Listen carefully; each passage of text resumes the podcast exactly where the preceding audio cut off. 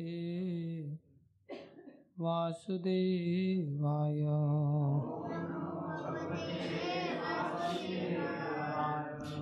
नारायणं नमस्कृत्यं। नरं चैव नरोत्तमं देवीं सरस्वतीं व्यासं ततो जयम् उद्धीरये नष्टप्रायेष्वभद्रेषु नित्यं भागवतसेवया भगवति उत्तम श्लोके। भक्तिर्भवती। नैष्ठिकी श्रीमद् भागवतम स्कंदो अध्याय पाँच, श्लोक संख्या तीन। सर्वं हि एतत् भवान्। सर्वं हि एतत् भवान् वेद। भूतभव्यभवत्प्रभो। करामल्कवद्विश्वम्। विज्ञानावसितं तव। सर्वं हि एतद् भवान् वेद भूतभव्यभवत्प्रभो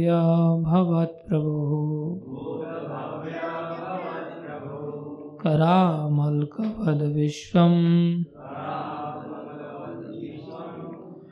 विज्ञान अवसितं तव।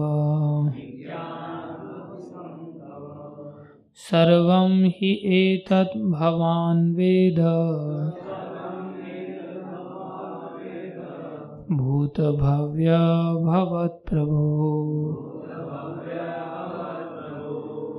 कर आमलकवत् विश्वम् विज्ञान अवसितं तव।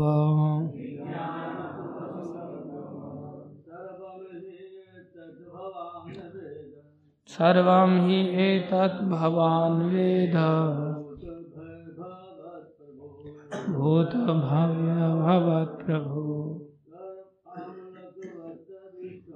सर्व आमलकवद्विश्वम् विज्ञानवसितं तव। सर्वं हि एतत् भवान् वेद।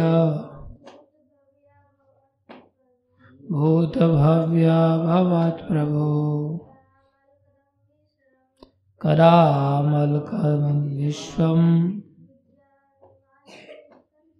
विज्ञानवसितं तव। सर्वं हि एतद् भवान् वेद।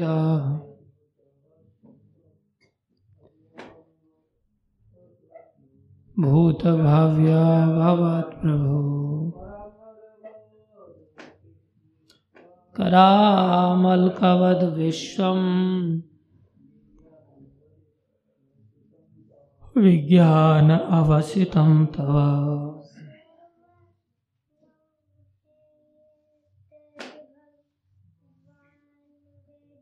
सर्वं हि एतद्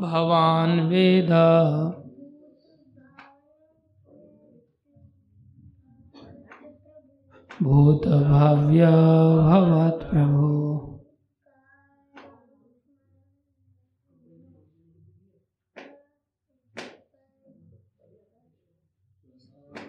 करामल्कवद्विश्वम्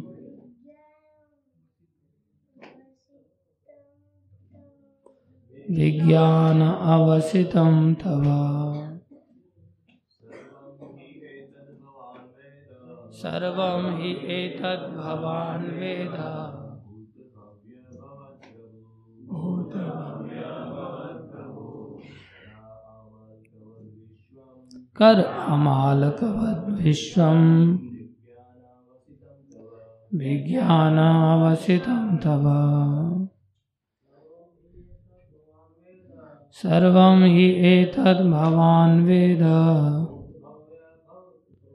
भूतभव्य भवत् प्रभो। कर आमलकवत् विश्वं विज्ञान अविसितम तवा। शब्दार्थ सर्वम। सारी वस्तुएँ हैं। ही निश्चय ही एतत् भव। यह भगवान आप वेद जानते हैं। भूत जो भी उत्पन्न है, भव्य, जो उत्पन्न होंगे, भगवत प्रभु, आप सबों के स्वामी, कर आमलकवत। हथेली के आंवले के समान, विश्वम ब्रह्मांड, विज्ञान अवसितम आपके वैज्ञानिक ज्ञान के अंतर्गत, तब आपका अनुवाद की ओर ध्यान देंगे सभी। हे पिताजी, मैं पूछूँगा, गणपत, पूछूँगा मैं, विकास, तेरा नाम विकास है, दीपक है, क्या है? सनात सैनाथ सैनाथ पूछूँगा मैं। आप लोग इतना देर से क्यों आ रहे हो? इतना देर से क्यों आए? परायण तो वो तो दस बजे तक साढ़े दस बजे तक कर सकते थे। क्या पाया परायण में मार दिया मुड़ी। हाँ?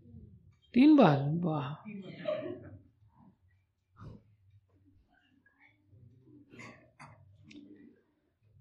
सभी ध्यान दो अभी। हे पिताजी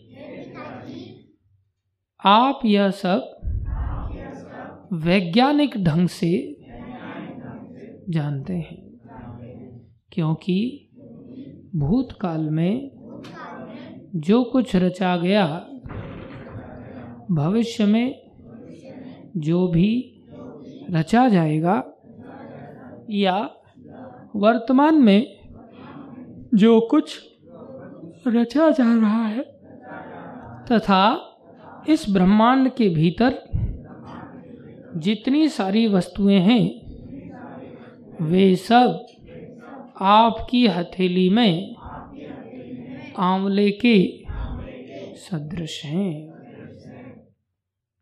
समझ आई? ध्यान से सुनो, मैं फिर से पढ़ रहा हूँ हे पिताजी, आप यह सब वैज्ञानिक ढंग से जानते हैं, क्योंकि भूतकाल में जो कुछ रचा गया, भविष्य में जो भी रचा जाएगा या वर्तमान में जो कुछ रचा जा रहा है, तथा इस ब्रह्मांड के भीतर जितनी सारी वस्तुएँ हैं, वे सब आपकी हथेली में आंवले के समान है। तात्पर्य, इस व्यक्त ब्रह्मांड तथा ब्रह्मांड के भीतर की प्रत्येक वस्तु की प्रत्यक्ष सृष्टा ब्रह्मा जी हैं। अतः वे जानते हैं कि भूतकाल में क्या घटा, भविष्य में क्या घटित होगा और इस समय क्या घट रहा है। तीन प्रमुख वस्तुएँ यथा जीव, दृश्य जगत तथा नियंता, ये सतत कार्यशील हैं, चाहे भूत हो, वर्तमान या भविष्य। और प्रत्यक्ष व्यवस्थापक इन सारे कार्य कारणों को जानता रहता है, जिस तरह के हथेली में रखे हुए आमलक के विषय में सब कुछ जिगात रहता है। किसी वस्तु विशेष का असली निर्माता जानता रहता है कि उसने निर्माण, कला किस तरह सीखी, कहाँ से उसे आवश्यक सामग्री मिली, किस तरह उसे जोड़ा गया और किस तरह से निर्माण क्रिया के फलस्वरूप वस्तुएँ बनी रही। बन रही हैं, चूँकि ब्रह्मा जी प्रथम जन्मा जीव हैं, अतएव उनसे अपेक्षा है कि वे सृष्टि के सारे कार्यों के विषय में जाने। ॐ अज्ञानं तिमिरन्धस्य ज्ञानञ्जनशलाकया चक्षुरुन्मिलितं येन तस्मै श्रीगुरुवे नमः। श्रीचैतन्यमनोविष्टं स्थापितं येन भूतले स्वयं रूपकदा मह्यं ददाति स्वपदान्तिकम्। वन्देऽहं श्रीगुरुश्रीयुतापदकमलं श्रीगुरुन् वैष्णवांश, श्रीरूपं सागरजातं सैघना रघुनाथान्वितं तं सजीवम्। साद्वैतं सावधूतं परिजनसहितं कृष्णचैतन्यदेवं श्रीराधाकृष्णपदान् श्री श्रीविशाखान्वितांश हे कृष्ण करुणा सिंधु दीन बंधो जगतपते, गोपेश गोपिका कांत श्री राधा कांत नमस्तुते तप्त कांचन गौरंगी राधे। वृंदावनेश्वरी वृषभानुसुते देवी, प्रणमामि हरिप्रिये वाञ्छाकल्पतरुभ्यश्च कृपा सिन्धुभ्यैव च पावनेभ्यो, वैष्णवेभ्यो, नमो नमः।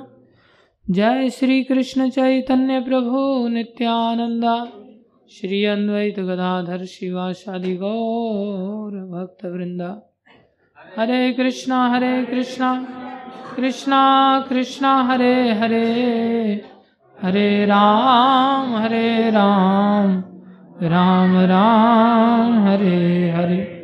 हरे कृष्णा हरे कृष्णा कृष्णा कृष्णा, हरे हरे हरे राम हरे राम राम राम, हरे हरे। हरे कृष्णा हरे कृष्णा कृष्णा कृष्णा, हरे हरे हरे राम हरे राम राम राम, हरे हरे।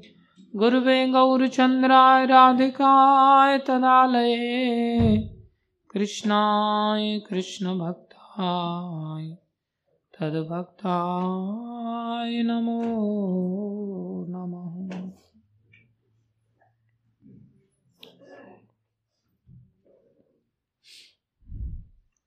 हरे कृष्णा। आप सभी भक्तों का हार्दिक अभिनंदन है। स्वागत है।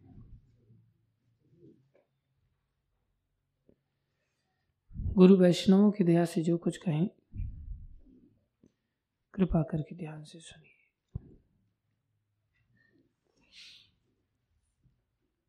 देखो, यहाँ पर विज्ञान की बात आई। क्लास के बाद पूछूँगा मैं क्या क्या समझ आया साथ में और जो सुना उसमें से भी, ठीक है?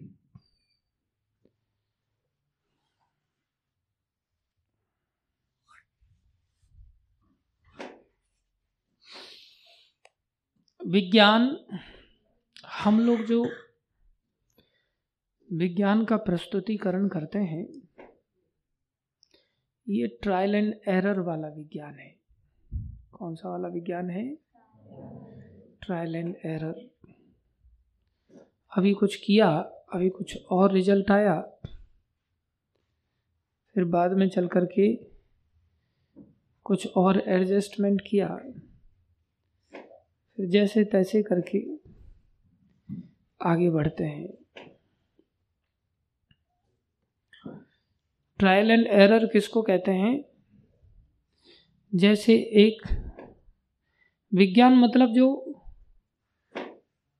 किसी के बोलने पर हम नहीं चल रहे, विज्ञान उसको कहते हैं जो प्रूव किया जा सके।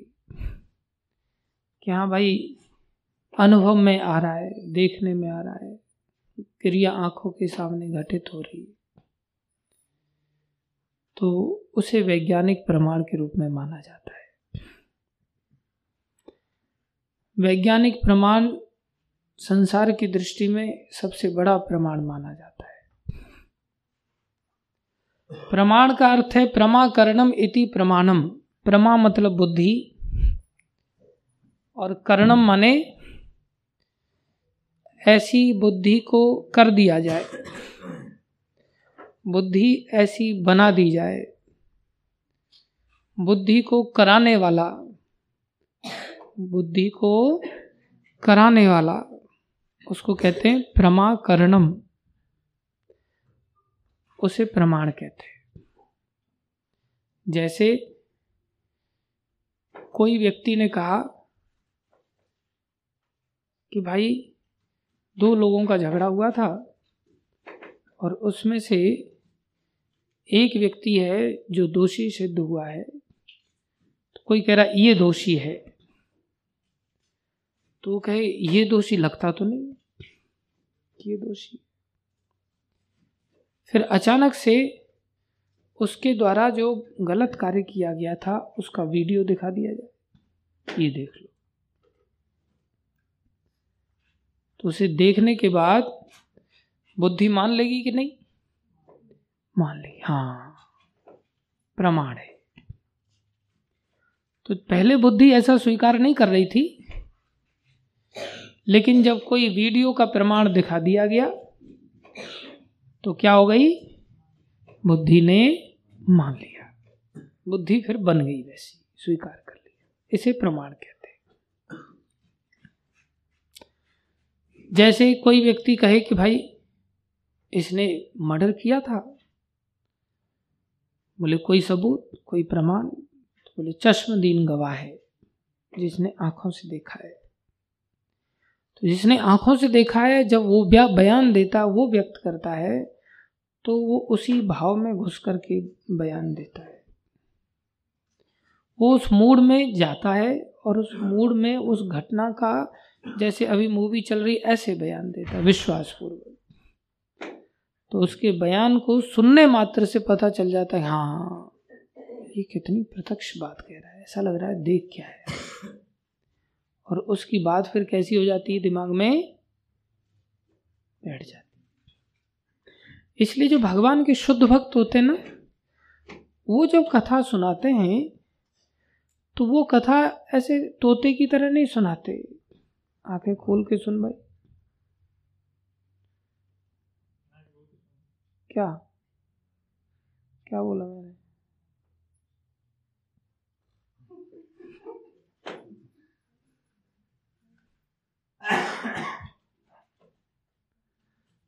आँखें खोल के सुन। सोनू क्या कर रहा है? हम्म? उठा के क्यों नहीं मदद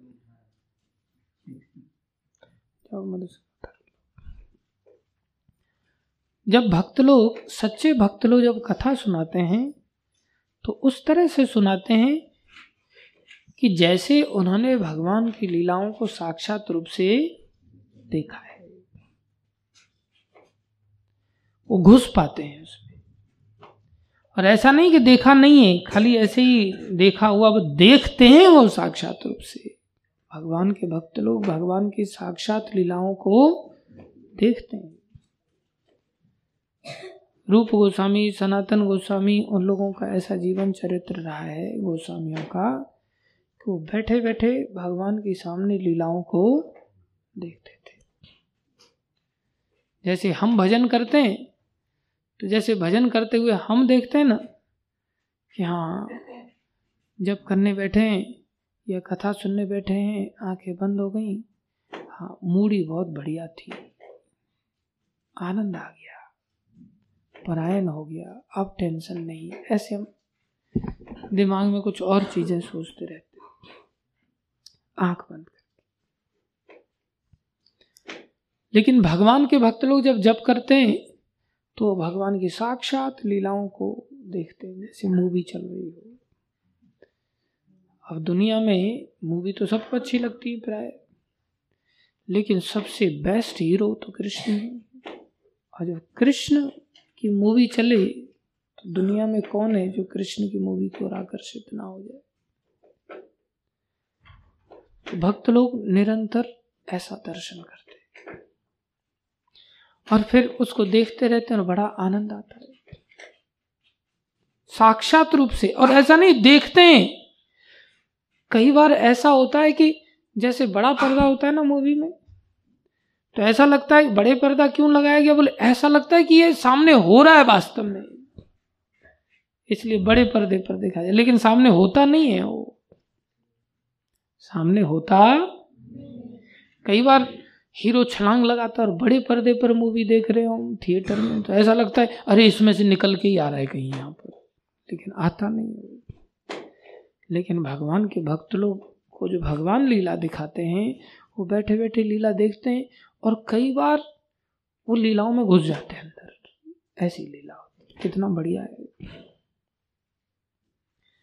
यही राधा कुंड देखा है आप लोगों ने? राधा कुंड पे गोस्वामी रहते थे, हमारे रघुनाथ दास गोस्वामी। क्या नाम था? वो केवल एक दोना छाछ पीते थे चौबीस घंटे में, एक बार। कितना?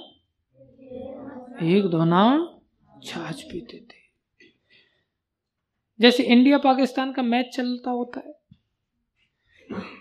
या कोई विशेष मूवी आ रही हो तो उसको देखने के लिए आदमी सामने कोई बोले, चलो चलो, अब थोड़ी देर बंद कर दो, नाश्ता कर लो। तो हम क्या कहेंगे? बाद में करते बाद में करते और मैच चल रहा हो और एक नंबर लगी हो, तब क्या करेंगे? अभी जाएँगे। क्या करेंगे? रोक लेंगे। अभी जाएँगे। जाएँगे। अभी जाएँगे। ऐसे रोक लेते हैं। और फिर भी बार बार परेशानी हो रही हो, जाना ही पड़े। और दूसरे दिन मैच आने वाला हो। और पता है कि ज़्यादा पानी पीने के कारण लघु शंका जाना पड़ता है। फिर क्या करेंगे? हाँ पानी पीना थोड़ा कम या खाने के कारण जाना पड़े। हाँ। सोचेंगे, थोड़ा खाना कम कर देते क्यों? इतना अच्छा लग रहा है ना? इतना बढ़िया लाइव मूवी चल रहा है एकदम। इसलिए भगवान के भक्त लोग जो भगवान की लीलाएँ देखते हैं ना तो ये मैच में संसार का कुछ नहीं। वहाँ तो छक्के पे छक्का मारते भगवान क्रिकेट में। भगवान हॉकी भी खेलते हैं वहाँ गेंद के साथ। तो भगवान जब गेंद को नचाते हैं तो ऐसे चलते हैं, फुटबॉल वगैरह कुछ नहीं। भगवान खुद ऐसे चलते हैं कि ऐसा लगता है दौड़ नहीं रहे हैं नाच रहे हैं। ठुमके लगा लगा के भगवान नाचते जैसे नाचते नाचते तुलसी माता की परिक्रमा लगाते कैसा अच्छा लगता है। हमें तो नाचना आता ही नहीं, हम तो ज़्यादा कूदी कूदी मारते हैं। लेकिन भगवान को बड़ा विचित्र विचित्र नाचना आता है।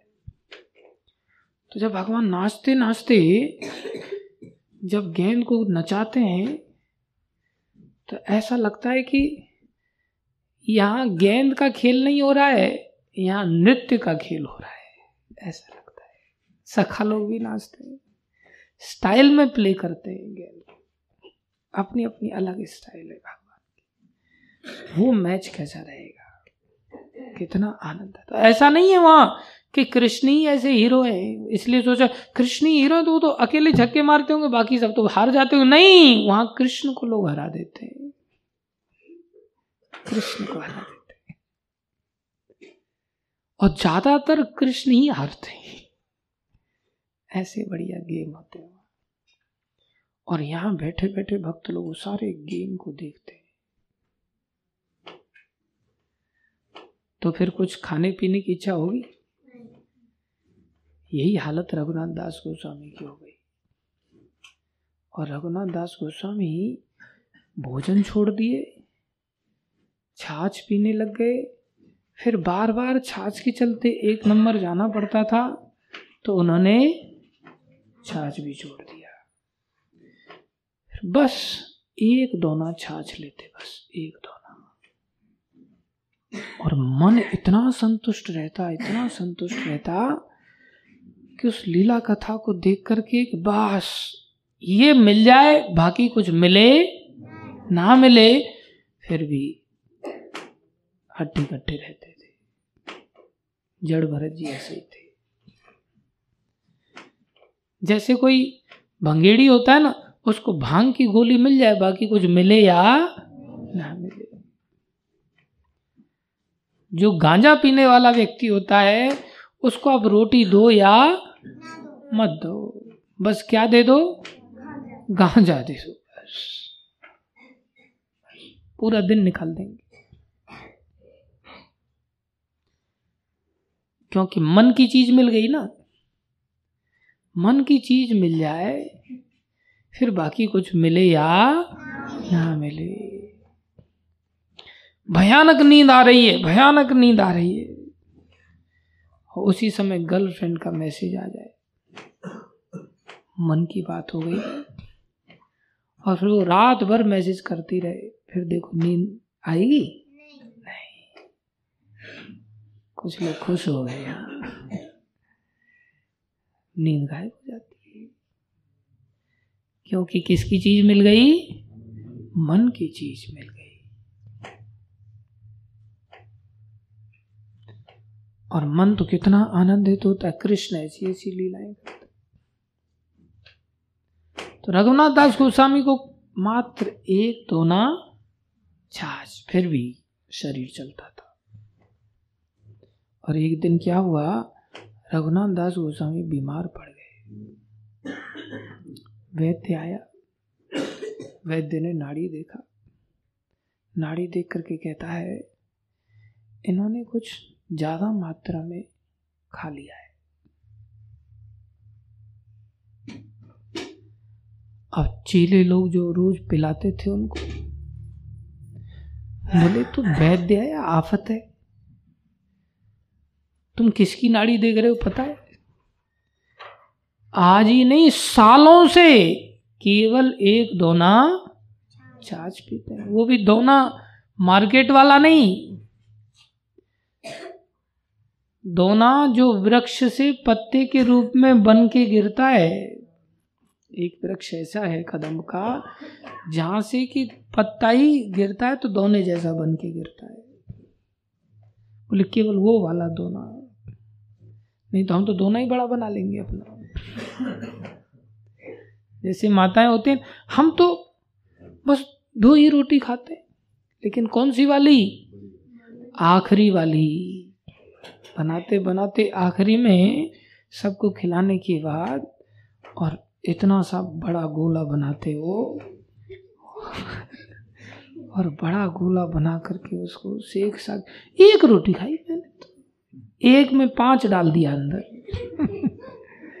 ऐसा करते माता और गिनती में दिखाते हम एक ही रोटी खाते कहा कुछ खाते जबकि याद रखो, शास्त्र कहता है, स्त्रियों को मनुष्य पुरुषों की अपेक्षा भूख दोगुना लगती उनकी मशीन चलती रहती बस चलती रहती चलती रहती जो कुछ भी बच जाता है ना सब हानि और हानि और हानि सब स्वाह होता है। बेटा का बच जाए वो भी अंदर घुसा देते हो।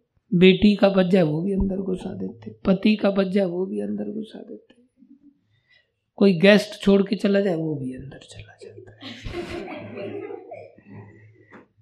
प्राय ऐसा होता है।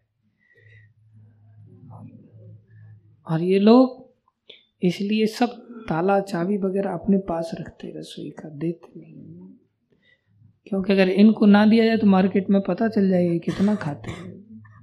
ये तो जब जाते हैं, जब टेस्ट कर रहे थे बस। टेस्ट कर रहे थे। चीज़ें खराब तो नहीं हो गई हैं कहीं। टेस्ट करने करने में ही बहुत खा जाते हैं। खैर, बोले, तुम्हारा दिमाग खराब हो गया है। सालों से कुछ नहीं खाया इन्होंने, केवल एक दोना छाछ बोले वो मैं नहीं जानता, लेकिन नाड़ी तो यही कह रही है कि इन्होंने कुछ ज़्यादा ही मात्रा में कुछ इसलिए इनका स्वास्थ्य बिगड़ गया। अब ये रघुनाथ दास गोस्वामी सुन रहे तो जैसे ही वैद्य साइड में हुआ, शिष्यों को बुलाते हैं लोग चुप बैठो ट्रीटमेंट करने दो उसको। क्या मतलब? वो वैद्य कहाँ है? उसको तो अकल ही नहीं, बोले, नहीं, वो सही कह रहा है। सही कह रहा है मतलब? बोले हाँ आज जब मैं लीला देख रहा था तो राधा रानी ने खीर बनाई थी। और खीर भगवान को भोग लगाया गया। फिर भगवान ने पाया उस खीर को। राधा रानी कोई ऐसा थोड़ी छोटी सी कटोरी खीर को भगवान को भोग लगाई इतना खीर बना सब सखा लोगों को भगवान ने खिलाया। उसके बाद बच गया। फिर सखियों को दिया गया। फिर राधा रानी ने स्वयं आरोगा और आरोग करके बोले, मैं भी खड़ा था तो मेरे को भी एक बड़ा कटोरा भर के खीर मिल गया। अच्छा मेरे को बड़ा कटोरा राधा रानी का बनाया हुआ खीर और ठाकुर जी का उच्चिष्ट, मैंने पूरा ही मार दिया। वो बहुत ज़्यादा था।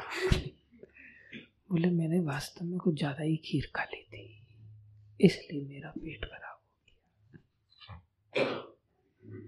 अर्थात भगवान की जो लीलाएँ भक्त लोग देखते हैं, ऐसी सुंदर मनोहारी लीलाएँ लीलाएँ नहीं होती, केवल मूवी की तरह नहीं चलती। भगवान के भक्त लोग उसमें अंदर घुस भी जाते हैं। लाइव क्या मज़ा आएगा फिर। लाइव लोग क्रिकेट देखते हैं, लेकिन ऐसा नहीं, इच्छा हो गई देख कर अरे क्या मार रहा है यार तू घटिया, एकदम इतनी शानदार बल मैं होता ना, छक्का मारता। खेलना ही नहीं आता बोल्ड हो गया एकदम। इसको तो खिलाना ही नहीं चाहिए कभी जब तो दुनिया भर की कमेंट्री हम करते रहते बाहर से। लेकिन वहाँ क्या है, अगर कोई ऐसा बोले, आ जा बेटा, खेल ले तो आ जा। वहाँ तो घुसने को भी मिल जाता है। कोई क्रिकेट के मैदान में लाइव देखते हुए भी घुस नहीं सकता।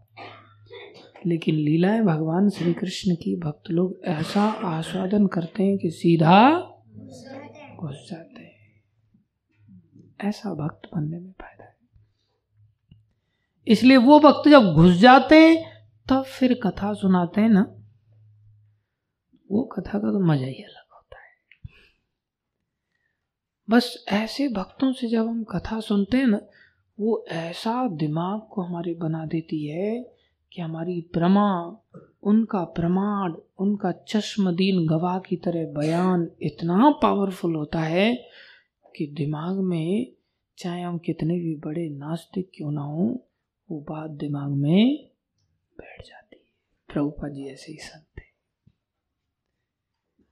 प्रभुपा जी ऐसे ही भक्त थे प्रभुपा जी इस मूड में कथा सुनाते थे कि उस घटना को प्रभुपा जी ने साक्षात देखा। एकदम इमोशनल होकर के एकदम डूब करके, साक्षात रूप से देख रहे हैं जैसे ऐसी घटनाएँ घटित होती कथा सुनने वाला भी ऐसा बन जाता है कई बार कि वो भी भगवान की लीला में प्रवेश कर जाता है। अगर सुनने वाला थोड़ा अच्छा भक्त हो तो।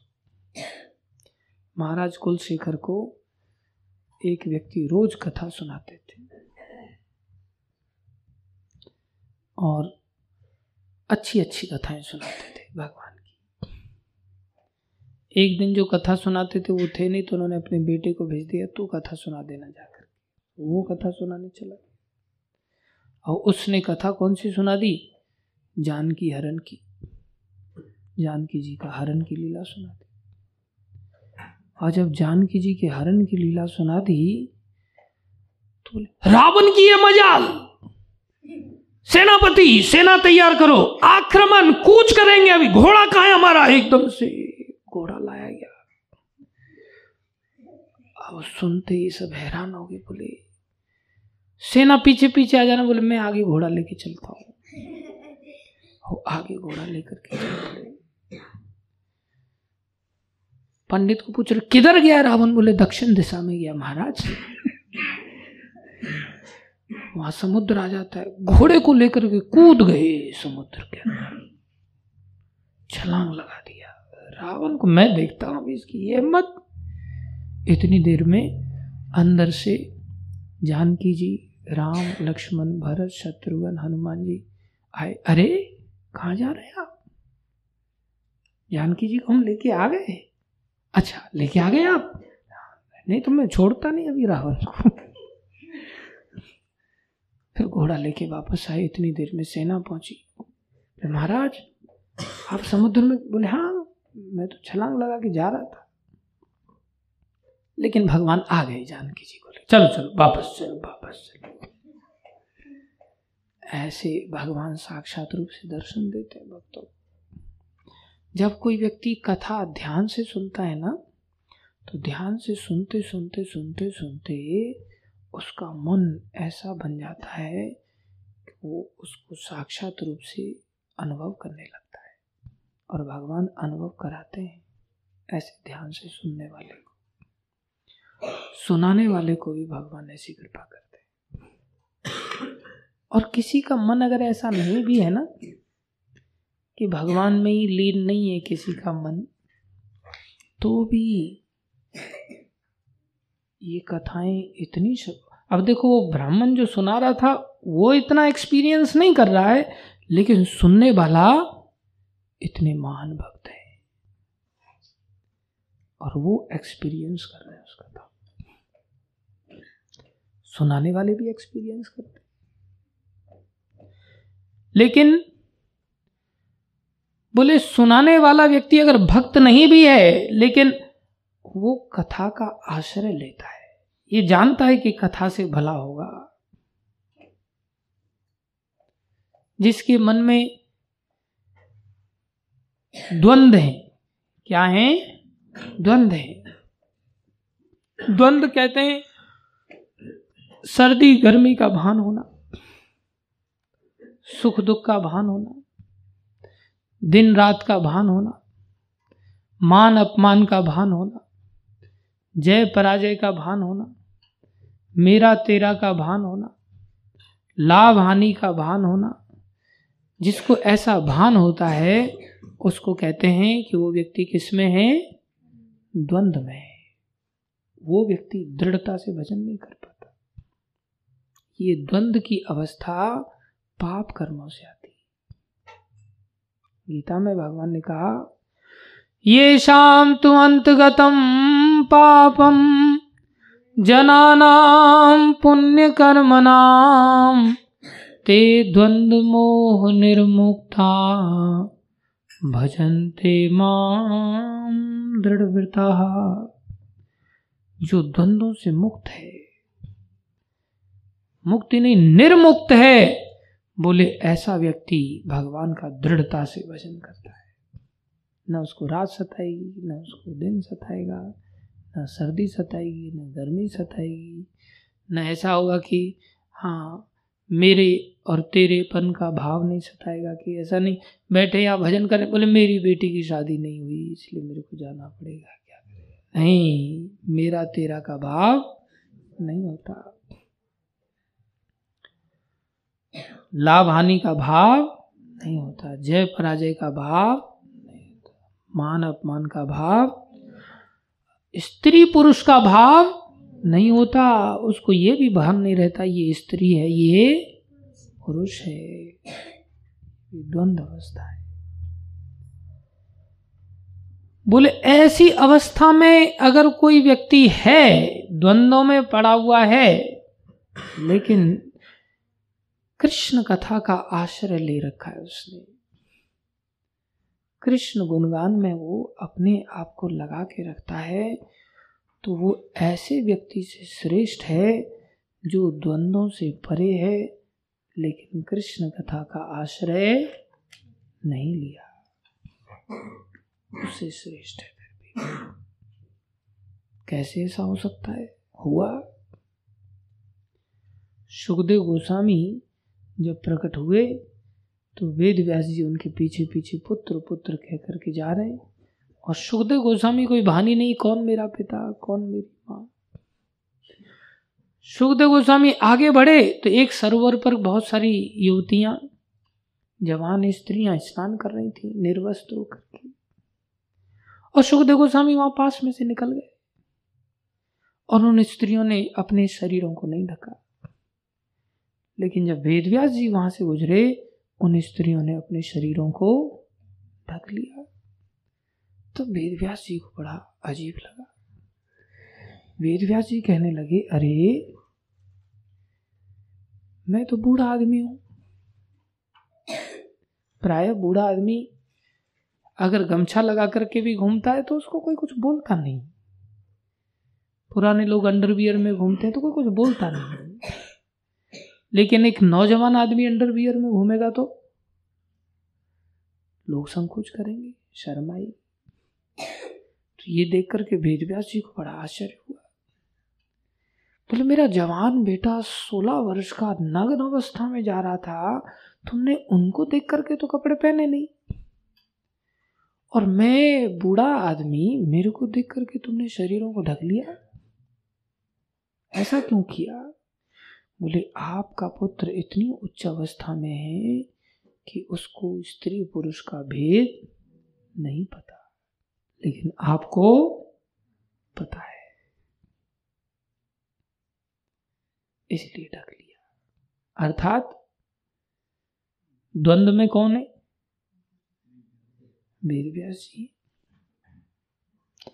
लेकिन वेद व्यास जी की एक खासियत है कि उनके पास श्रीमद भागवत है, कृष्ण कथा है, ये वेद व्यास की विशेषता है। इस विशेषता के कारण सुखदेव गोस्वामी को वेद व्यास जी के पास आना पड़ा आना पड़ा। इसलिए कोई व्यक्ति निर्वस्त्र होकर के संसार में भटक रहा है या दूधाधारी बन गया या फलाहारी बन गया या बहुत त्यागी बन गया, तपस्वी बन गया, हिमालय में जाकर के भजन कर रहा है, उसको संसार से कोई लेना देना नहीं है, उसको संसार का कोई उथल पुथल का कोई भान नहीं है, कुछ नहीं है। और एक व्यक्ति जो संसार में रह रहा है, लेकिन कृष्ण कथा का आश्रय ले रखा है। उस व्यक्ति के कंपैरिजन में कृष्ण कथा वाला व्यक्ति श्रेष्ठ है। ये बात लोगों को समझ में नहीं आती। लोग भक्तों को जो संसार में रह के प्रचार प्रसार में भक्त लोग लगे रहते हैं गाड़ी घोड़ा में घूमते हैं लेकिन ये ये भी कोई साधु है? साधु तो उसको कहते हैं जो, जो पेड़ के नीचे बैठे झोंपड़ी भी ना बनाए। वो साधु बोले नहीं कृष्ण कथा इतनी बड़ी बात है। कि सुखदेव गोस्वामी को आना पड़ा। कथा सुनने के लिए। इसलिए हम विज्ञान की बात कर रहे थे।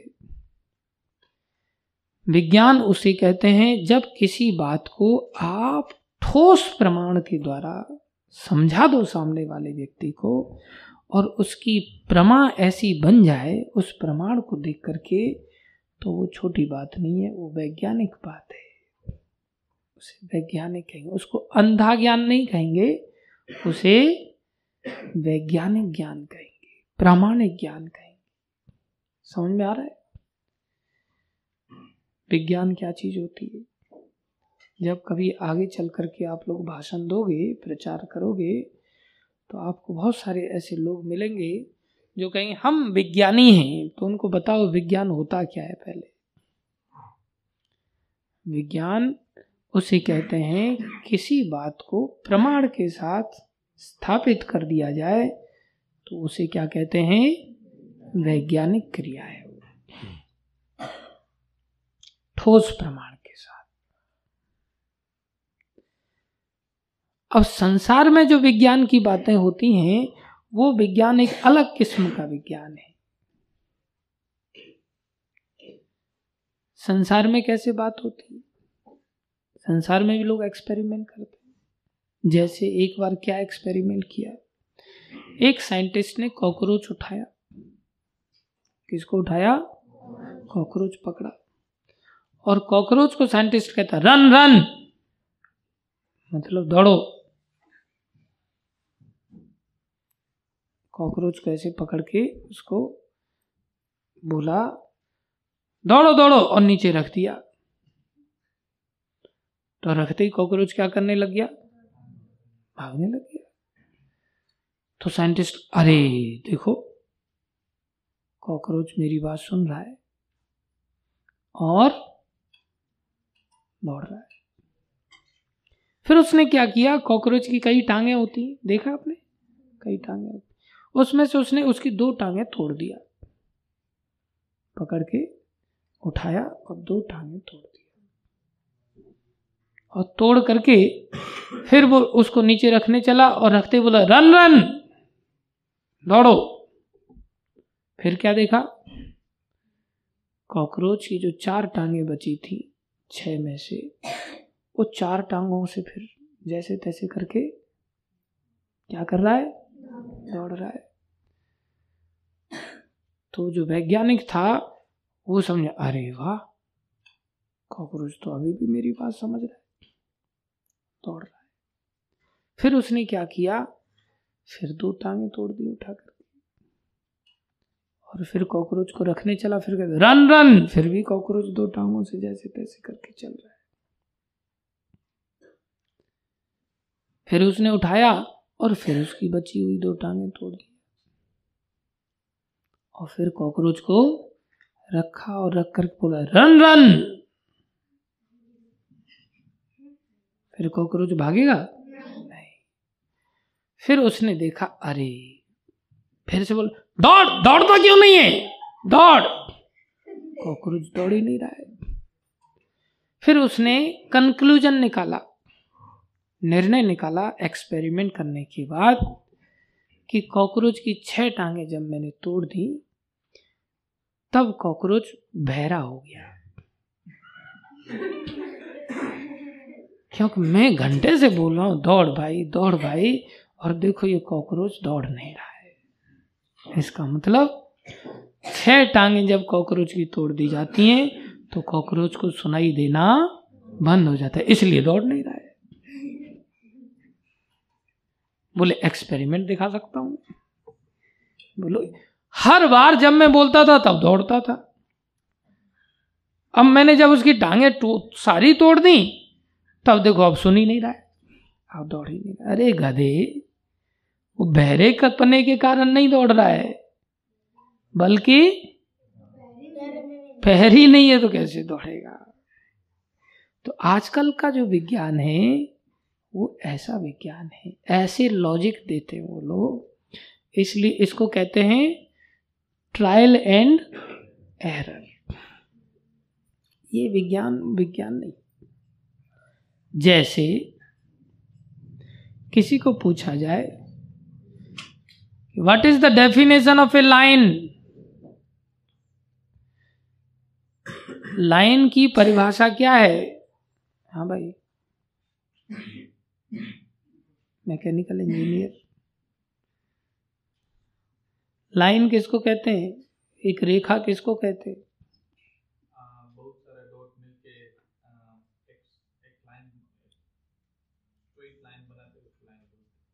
बहुत सारे डॉट मिलके।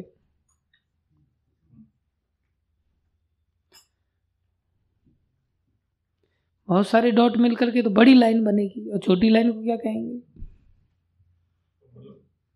मतलब? एक से हाँ एक से ज़्यादा डॉट। अर्थात एक से ज़्यादा कितने? तो मैं तो केवल लाइन की परिभाषा पूछ रहा हूँ लंबी लाइन की थोड़ी पूछ रहा हूँ मैं। एक से ज़्यादा दो होंगे। तो लाइन की परिभाषा क्या होगी? Shortest distance between the two points is called line line की शुरुआत वहीं से हो गई। तेरे को पढ़ाऊँगा अब मैं। फिर से पढ़ाना पड़ेगा। पढ़ाऊँगा। अर्थात दो बिंदुओं के बीच की जो रेखा है कम से कम जो दूरी है, उसको कहते हैं रेखा। अब रेखा की बोले लंबाई हो जाती है।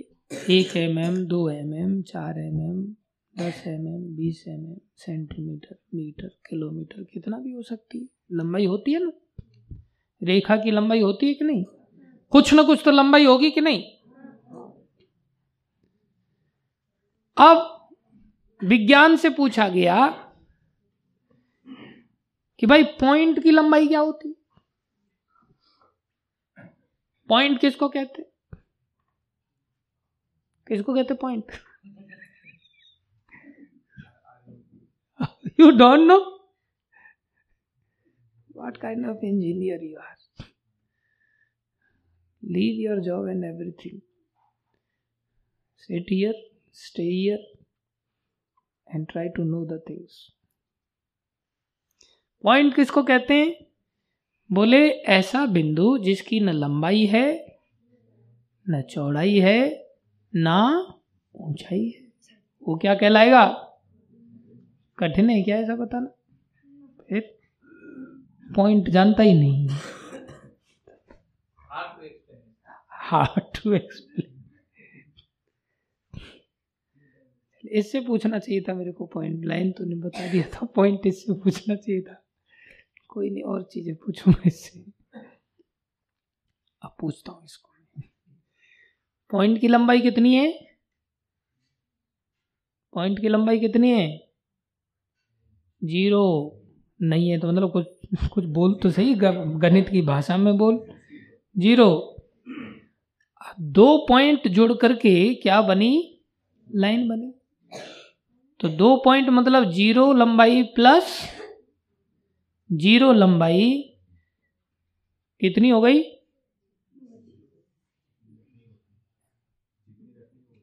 जितनी? जितनी रखनी उतनी होती। नहीं, एक पॉइंट से शॉर्टेस्ट डिस्टेंस बोल रहे हैं ना। अर्थात दो पॉइंट हटा के बोला, तभी लाइन तो वहीं से चालू हो गई ना। तीसरा पॉइंट भाई पेन को उठा करके ऐसे करके जब जोड़ोगे तो उसमें भी तो पॉइंट बन रहे हैं ना पेन से। तो पॉइंट ही तो जुड़ रहे हैं। लाइन बिना पॉइंट के तो जुड़ेगी नहीं। पॉइंट जुड़ जाएँगे तो लाइन बन जाएगी।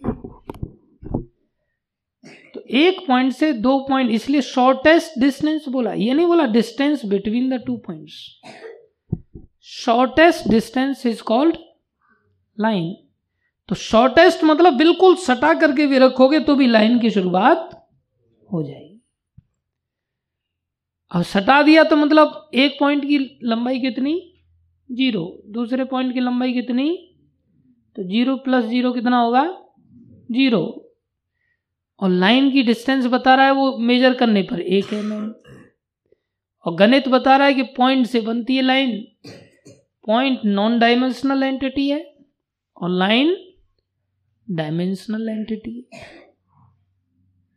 तो नॉन डायमेंशनल से डायमेंशनल बना कैसे? बोले प्रैक्टिकल में तो बन रहा है, लेकिन दूसरा वाला प्रैक्टिकल उसको काट रहा है। दूसरा भी प्रैक्टिकल है कि जिस पॉइंट की लंबाई नापी नहीं जा सकती, वो भी एक्सपेरिमेंट है, ये भी एक्सपेरिमेंट है। लेकिन दोनों एक्सपेरिमेंट एक दूसरे के घोर विरोधी बन गए। बोले, ये एक्सप्लेन हम ऐसे ही कर सकते हैं, इसी का नाम साइंस है। इसी का नाम साइंस है। विज्ञान उतना एक्सप्लेनेशन नहीं दे सकता। एक बार क्या हुआ? एक इलेक्ट्रिकल इंजीनियर था। कौन था? जैसे हमारे नचकेता प्रभु बैठे ना मैकेनिकल इंजीनियर ऐसे एक इलेक्ट्रिकल इंजीनियर था। बॉम्बे में काम करता था। उसका परिवार गाँव में रहता था, बिहार में, झारखंड में। तो झारखंड में उसके परिवार लंबे समय से रह रहा था, वहाँ कोई टीवी वीवी कुछ था नहीं, पुरानी बात है। तो अपने परिवार को बॉम्बे ले गया, वहाँ उसे कंपनी ने क्वार्टर दिया था। तो वहाँ पुराने समय में टेलीविज़न, पहले ब्लैक एंड वाइट होता था तो टेलीविज़न वहाँ उसने लेके रखा हुआ था तो परिवार गया, उसका पत्नी गई, बेटा, बेटी गए, उन्होंने टेलीविज़न देखा। टेलीविज़न में हिंदी पिक्चर चल रही थी। हिंदी फ़िल्म चल रही थी। हिंदी फ़िल्म में पुराने समय में एक तालाब होता था। दो चार पेड़ होते थे तालाब के, और हीरोइन उन पेड़ों में घूम रही होती थी। हीरो उसके पीछे पीछे घूम रहा होता था, गाना चल रहा होता था, ऐसा सीन चल रहा था। तो सीन को देखा उसने। उसके बच्चे ने तो बच्चा कहता पप्पा पप्पा बोले हाँ बेटा, बोले, ये अंकल आंटी अंदर क्या कर रहे हैं? तो इलेक्ट इलेक्ट्रिकल इंजीनियर बेचारा सोच में पड़ गया, क्या भाई? इलेक्ट्रिकल इंजीनियर था वो।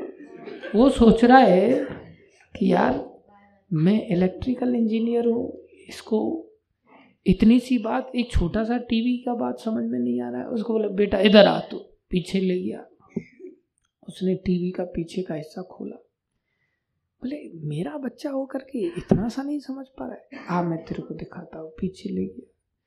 सीधा उसको दिखाया, खोल कर, देख बेटा, ये प्रिंटेड सर्किट बोर्ड होता है, इसको पीसीबी कहते हैं।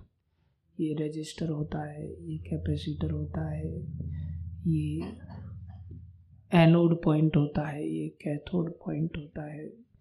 यहाँ पर ये हाँ कैथोड रे ट्यूब होती है और यहाँ से इस ट्यूब के ऊपर जो स्क्रीन है, उस ट्यूब से फिर यहाँ से फ्लो होता है करंट का, जिसमें इलेक्ट्रॉन्स जाते हैं और इलेक्ट्रॉन्स जाकर के उस स्क्रीन पे फायर होते हैं, उससे एक इमेज बनती है। बोले, ये और कुछ नहीं है, ये सब कुछ केवल इलेक्ट्रॉन्स है। जो कुछ देख रहे हो अंदर, ये क्या है? केवल इलेक्ट्रॉन से अब बच्चे को समझ में तो आ नहीं रहा था, लेकिन बाप इतना लंबी लंबी फेंक रहा था।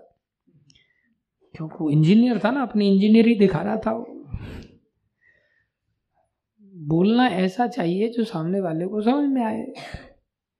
इस तरह से समझाना सीखना चाहिए। कई बार हम लोग भाषण देते हैं तो धड़ाधड़ धड़ाधड़ बोलते चले जाते हैं। सामने समझ में आ रहा है, नहीं आ रहा है, उससे कोई लेना नहीं। ये जताना है कि मेरे को अंग्रेज़ी आती है। ये दिखाना है कि मेरे को पचास श्लोक याद है। ये जताना है कि मैं बहुत अच्छा राग अलाप सकता हूँ। ये जताने के लिए भाषण नहीं होता। तो बच्चे को तो कुछ समझ में आया नहीं। लेकिन इतना ज़रूर समझ में आया कि पप्पा होशियार है। पापा, बहुत बढ़िया भाषण, इतना जानता है, मेरे को तो पता ही नहीं था। पापा होशियार है। फिर आ गया वो स्क्रीन देखे। बोले, पापा, एक प्रश्न बोले, समझ नहीं आ रहा। बोले, बोलो बेटा, सब तो समझा दिया। नट सेल में कुछ नहीं है इलेक्ट्रॉन्स हैं बस, ये सब इलेक्ट्रॉन्स घूम रहे हैं। बोले, पापा, लेकिन ये एक इलेक्ट्रॉन दूसरे इलेक्ट्रॉन के पीछे पीछे क्यों घूम रहा है? जबकि विज्ञान तो ऐसा बताता है कि एक इलेक्ट्रॉन दूसरे इलेक्ट्रॉन से रिपेल करता है, दूर भागता है। ये एक के पीछे एक क्यों घूम रहा है? तब बेचारे पिता के पास उत्तर ही नहीं था। बोले, ये साइंस यहीं तक है, अब तो रहने दे, चुप बैठ। तो संसार का जो विज्ञान है, वो ऐसा ही विज्ञान है। कुछ हद तक तो चीज़ों को एक्सप्लेन करता है। लेकिन कुछ हद के बाद हाथ खड़े कर देता है। और फिर दूसरा व्यक्ति आ जाता है, वो उससे ज़्यादा हद तक चला जाता है। तो पहले वाला झुक जाता है उसके सामने। हाँ भावा तू सही है, मेरे से गलती हो गई थी। ऐसे जद्दोजिहाद चलता रहता है साइंटिस्ट लोगों में, ये एक तरह का विज्ञान है। एक दूसरा विज्ञान है जो आदमी क्रिएट करता है संसार को। जिसने क्रिएट नहीं किया ना, वो क्या बताएगा उसको खोज करके? किस हद तक बता सकता है? लेकिन जो क्रिएट करता है जैसे किसी ने शरीर बनाया नहीं तो विज्ञानी लोगों ने खोज किया शरीर के अंदर। तो खोज किया तो खोज करने के बाद बोला, उन्होंने देखा कि जो एक ग्लांड होता है, उसको पिट्यूटरी ग्लांड कहते हैं बोले ये किसी काम का नहीं है शरीर में। खाली बोझ है शरीर के ऊपर। एक वैज्ञानिक ने ऐसा बोला, रिसर्च करने के बाद। देखा, इसका कोई ज़रूरत ही नहीं पड़ती, खाली ऐसे ही फिर दूसरे वैज्ञानिक ने देखा, अरे, इसके द्वारा तो शरीर के इतने काम होते हैं, इतने काम होते इतने काम होते हैं, सूक्ष्म स्तर के इतने काम होते हैं कि बेवकूफ़ ये बोझ नहीं है, ये मास्टर ग्लैंड अर्थात सारे ग्लांड्स का बाप है एक प्रकार इतना ज़रूरी जैसे किसी वैज्ञानिक ने किसी स्त्री को कभी संतान उत्पत्ति करते हुए ना देखा हो और वो क्लेम कर, अरे, हमारे तो छाती परिस्तन है नहीं, इन लोगों की छाती परिस्तन है, ये तो बोझ है केवल। लेकिन जिसने ये देखा है कि उसने बच्चे को जन्म दिया है, तब वो समझता है इसका यूज़ क्या है। वो बताता है, अरे गधे, इससे तो एक व्यक्ति को जीवन दिया जा सकता है। ये इतनी ज़रूरी वस्तु। तुम कह रहे हो कि बोझ है? बोझ नहीं। तब दूसरा साइंटिस्ट की बात सुनकर के आदमी पहले वाला हाँ हाँ तुम ठीक है। तो जिसके सामने कोई चीज़ दे दी जाए और बोले, अब तुम इस पर कमेंट करो। तो एक्सपेरिमेंट कर रहा है, कुछ भी एक्सपेरिमेंट कर रहा है, कर करा करके कुछ भी स्टेटमेंट दे रहा है। दूसरे ने थोड़े और ज़्यादा एक्सपेरिमेंट किए, उसने भी स्टेटमेंट दिए। तीसरे ने और ज़्यादा एक्सपेरिमेंट किए, उसने भी स्टेटमेंट दिए। अपनी अपनी जगह पर उन लोगों ने थोड़े स्टेटमेंट देने का प्रयास किया। लेकिन उन्होंने उस वस्तु को बनाया नहीं। है उस वस्तु को बनाया, कितना एक्सप्लेनेशन दे सकेंगे? Trial and error trial and error based experiments होते हैं। इससे ऊपर दूसरा व्यक्ति जिसने बनाया है, वो जब एक्सप्लेनेशन देता है तो बिल्कुल सटीक एक्सप्लेनेशन देता है। तो ब्रह्मा जी पूछ रहे पिताश्री, ये संसार तो आपके हाथ में एक आंवले के फल जैसा है। ऐसा तो है नहीं। अरे, मेरे ख्याल से चंद्रमा पर जो काले काले दाग है ना, ये मेरा हिरन पहुँच गया वहाँ और उसने दाग लगा दिए कीचड़ के पैरों से। ऐसा जड़ भरत जी सोचते थे। जब उनका हिरन खो गया तो सोचते चंद्रमा पर तो नहीं चला गया कहीं? इस पर जो दाग दिख रहे हैं, उसी के पैरों के तो नहीं है कहीं। ऐसे। अब खुद जा तो नहीं सकते। तुक्का मार सरकार चलती। इसलिए बहुत सारी चीज़ें जहाँ हमारा अप्रोच नहीं है, दूर की वस्तु है, उसके बारे में हम कुछ कहेंगे तो उसे अनुमान कहते हैं, तुक्का। सही हो भी सकता है और नहीं भी हो सकता है। वो इतना सॉलिड प्रमाण नहीं लेकिन जिसके हाथ में ही चीज़ रखी हुई है, उसको बताने में क्या देर लगेगी? वो बता सकता है। तो जो ब्रह्मांड है, इसको सृजन की ताकत भगवान श्री कृष्ण ने ब्रह्मा जी को दिया है और ब्रह्मा जी इस ब्रह्मांड की रचना करते हैं। और जब वो रचना करते हैं, तब उनको सब पता होता है इस ब्रह्मांड का। इसलिए बोले, आपने तो बनाया है, आपने देखा है, सब कुछ आपके लिए अप्रोचेबल है। हम तो बहुत छोटे से हैं। इसलिए आप हमें बताइए कि ब्रह्मांड का पूर्व में क्या था, भविष्य में क्या होगा, वर्तमान में कैसे चल रहा है। ये सब ब्रह्मांड के रहस्यों को आप कृपा करके हमें बताइए। कौन पूछ रहे हैं? नारद जी पूछ रहे ये बनाया ही क्यों गया ब्रह्मांड? ऐसे अनेकों प्रश्न। और फिर ब्रह्मा जी बताते हैं। ब्रह्मा जी के माध्यम से शिष्य परंपरा से बहुत सारी बातें हम तक पहुँचती हैं। तो फिर कौन सी वाली बातें सही होंगी? हम लोग तुक्का मार करके वहाँ तक पहुँच रहे हैं। वो वाली बातें ज़्यादा सही होंगी या ब्रह्मा जी के माध्यम से हम तक जो बातें आ रही हैं, वो वाली ज़्यादा सही होंगी? ब्रह्मा जी के माध्यम से जो बातें आ रही हैं, वो ज़्यादा सही रहती समझ में आया? क्योंकि ब्रह्मा जी बहुत सामर्थ्यशाली है। अभी जैसे ब्रह्मा जी बहुत बड़े हैं, हम तो बहुत क्षुद्र हैं, छोटे हैं। ब्रह्मा जी सारी बातों को जानते हैं। ब्रह्मा जी हम जैसे होते हुए भी हम जैसे नहीं याद रखो इस बात और भगवान का तो पूछो ही मत फिर, भगवान कैसे? ब्रह्मा जी की उम्र सौ साल की होती है। कितने साल की? सौ साल की। लेकिन हमारे वाले सौ साल नहीं होते उनके उनके वाले सौ साल कितने साल की? हमारे साल में कितने दिन होते? तीन सौ पैंसठ। ब्रह्मा जी की साल में तीन सौ साठ दिन होते। कितने दिन होते? हैं तीन सौ साठ दिन होते।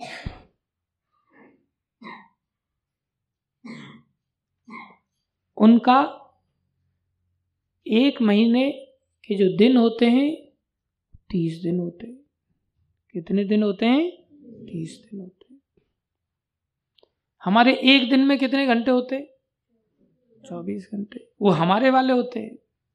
उनके एक दिन में कितने दिन घंटे होते हैं? चौबीस। वो उनके वाले होते हैं। याद रखो। अब हमारे वाले कितने बैठ जाते हैं उनके अंदर? जैसे अमेरिका में भी पैसा होता है कि नहीं? और हमारे यहाँ भी पैसा होता है। अमेरिका के पैसे को क्या बोलते हैं? डॉलर। और हमारे यहाँ के पैसे को क्या बोलते हैं? रुपया। लेकिन उनके यहाँ वाला पैसा अलग है, हमारे यहाँ वाला पैसा अलग है। उनके यहाँ पर अगर हमारा पैसा लेकर के जाएँगे तो उनके एक डॉलर में हमारे कई पैसे घुस जाएँगे। उनके यहाँ का एक रुपया हमारे यहाँ के अस्सी रुपए के बराबर होता है। उनके यहाँ का एक डॉलर हमारे यहाँ का अस्सी रुपये और अगर पाकिस्तान का पैसा देखेंगे तो ढाई सौ रुपए के बराबर है आजकल। तो कौन श्रेष्ठ पैसा हुआ फिर? तीन रुपए की करेंसी हमने बताई, जिसमें अमेरिका का एक डॉलर और हमारे यहाँ के अस्सी रुपये और अमेरिका का एक डॉलर और पाकिस्तान के ढाई सौ रुपये तो फिर बड़ा पैसा कौन सा होगा?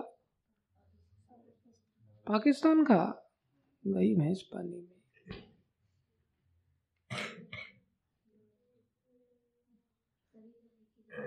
नहीं।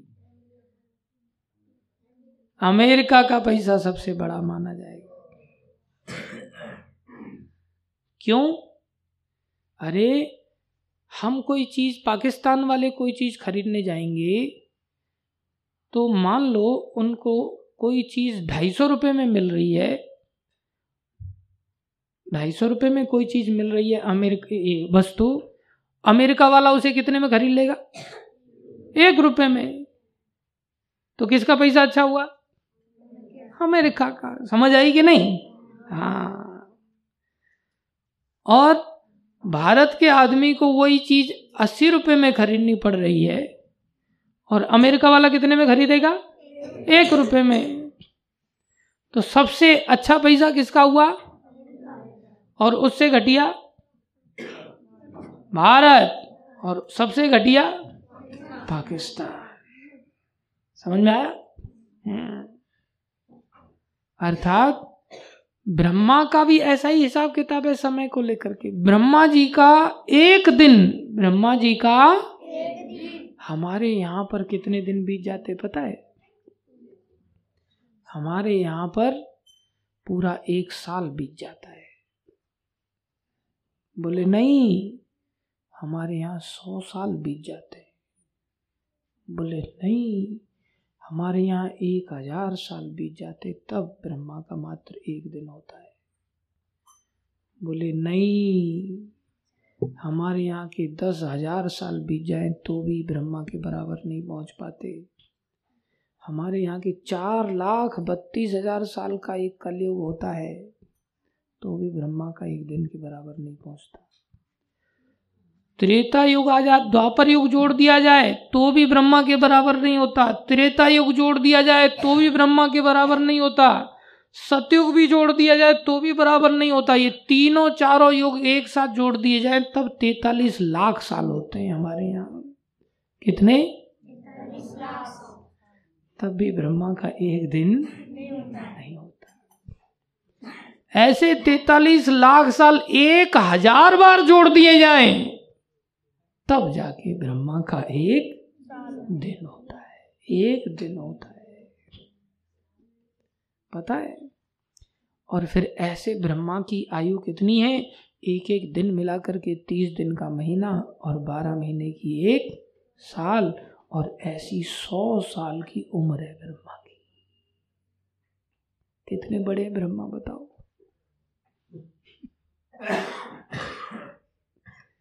और उनका दिन हमारे जैसे दिन होते हैं, हमारा दिन बारह घंटे में विभाजित होता है, रात्रि बारह घंटे में विभाजित होती है, उनका जो दिन है, वो चौदह घंटे में विभाजित होता है। उनका दिन कितने घंटे का होता है? चौदह घंटे का होता है। रात्रि कितने घंटे की होती है? चौदह घंटे की होती है। समझ में आ रहा है? कि ऊपर से जा रहा है। पूछूँगा मैं फिर। नहीं बता पाएगा, मुर्गा बनाऊँगा। जिसको नहीं समझ में आ रहा अभी पूछ लो। याद रखना नहीं तो। ब्रह्मा के एक दिन में हमारे यहाँ के कितने दिन चले जाते हैं?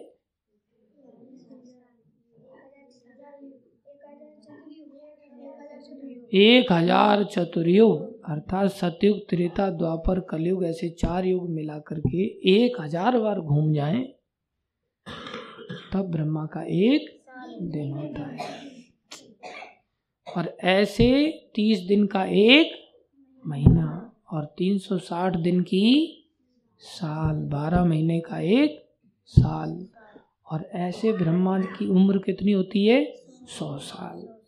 जब सौ साल पूरी हो जाती है तब भगवान विष्णु सांस लेते हैं। सांस लेते हैं तो ब्रह्मा जी अंदर घुस जाते हैं। प्रलय हो जाता है। और सौ साल का ही ब्रह्मा का जब समय होता है, तब भगवान विष्णु सांस छोड़ते हैं। सांस छोड़ा और लिया इतनी देर में तो ब्रह्मा की सौ साल की उम्र खत्म हो जाती। है भगवान विष्णु को तो मात्र सांस लेने में ही इतना समय लगता है। उनकी तो एक सांस का समय। तो फिर सबसे बड़े कौन हुए? भगवान विष्णु। इतने विशाल है भगवान। समझ में आ रहा है त्रिमूर्ति जी? पूछूँगा मैं आपसे। होता क्या है? ऐसे ब्रह्मा के एक दिन में भगवान संसार में एक बार आते कितनी बार आते हैं? एक बार आ जाते नियम है भगवान ने बना रखा है। लेकिन भगवान कई बार संसार के जीवों पर दया करने के लिए इच्छा से बार बार भी आते इस संसार में भगवान आते और वो विष्णु से भी बड़े हैं कृष्ण। विष्णु से भी बड़े कौन है? कृष्ण। और इस संसार में जब लोग भगवान की आदेश का पालन नहीं करते, आज्ञा नहीं मानते, तब भगवान बार बार आते एक बार ही नहीं बार बार आ जाते नियम एक बार का है, लेकिन उनको कोई रोक टोक नहीं सकता। जब चाहे, तब आए। इसलिए वो कितने बार आते हैं? बोले, अनंत बार आ जाते हैं। कोई गिन नहीं सकता, इतने बार आ जाते हैं कई बार। उनके इतने अवतार होते समझ में आ रहा है? भागवत में कहा गया, एते च अंश कला पुंस कृष्णस्तु भगवान स्वयं इंद्रारी व्याकुलम लोकम मृणयंती युगे युगे। हे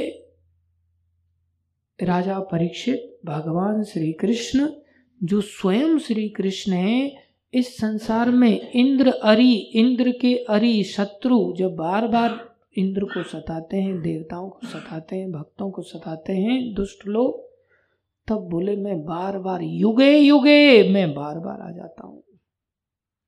कैसे आता हूँ?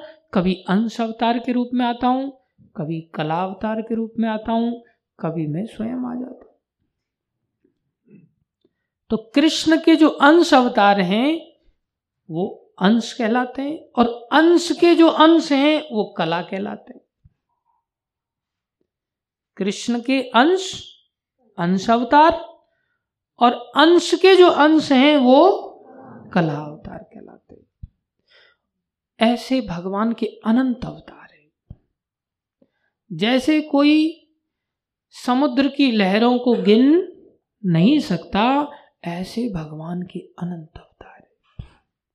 और ये अवतार ऐसे नहीं है। ये अवतार विशेष विशेष कार्य के लिए इस संसार में आते हैं। और विशेष विशेष प्रकार के रूप लेते हैं।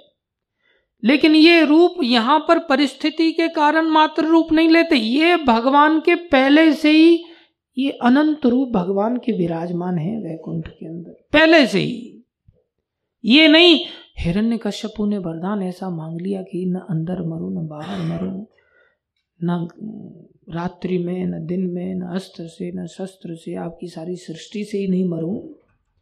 अब भगवान को टेंशन हो गया तो बोले अब क्या रूप धारण करें? तब उन्होंने कौन सा रूप धारण किया? नहीं वो पहले से ही हैं। वैकुंठ धाम में भगवान संसार की जो भी घटनाएँ घटित होंगी आने वाले समय में, उस घटना में कौन से रूप की ज़रूरत पड़ेगी, उस विशेष कार्य को करने के लिए भगवान हमेशा ही अपने धाम में विराजमान है। उनको संसार में ऐसा ऐसा नहीं कि पहली बार नरसिंह भगवान बने ऐसे। नरसिंह भगवान सदा पहले थे, अभी भी हैं, आगे भी रहेंगे। ये भगवान के सारे अवतार ऐसे होते याद रखना।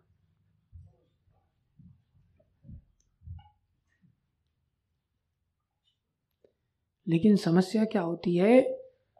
भगवान कहते हैं, अवजानंती माम मूढ़ाम। जो गधे लोग होते हैं, वो मुझे नहीं जान पाते। तो भगवान कैसे अवतार लेते हैं? कभी मनुष्य के रूप में आ जाते हैं। कैसे अवतार लेते हैं? कभी ऋषियों के रूप में आ जाते हैं, कभी देवता के रूप में आ जाते हैं, कभी पशु के रूप में आ जाते हैं, कभी पक्षियों के रूप में आ जाते हैं, कभी जलचर के रूप में आ जाते हैं।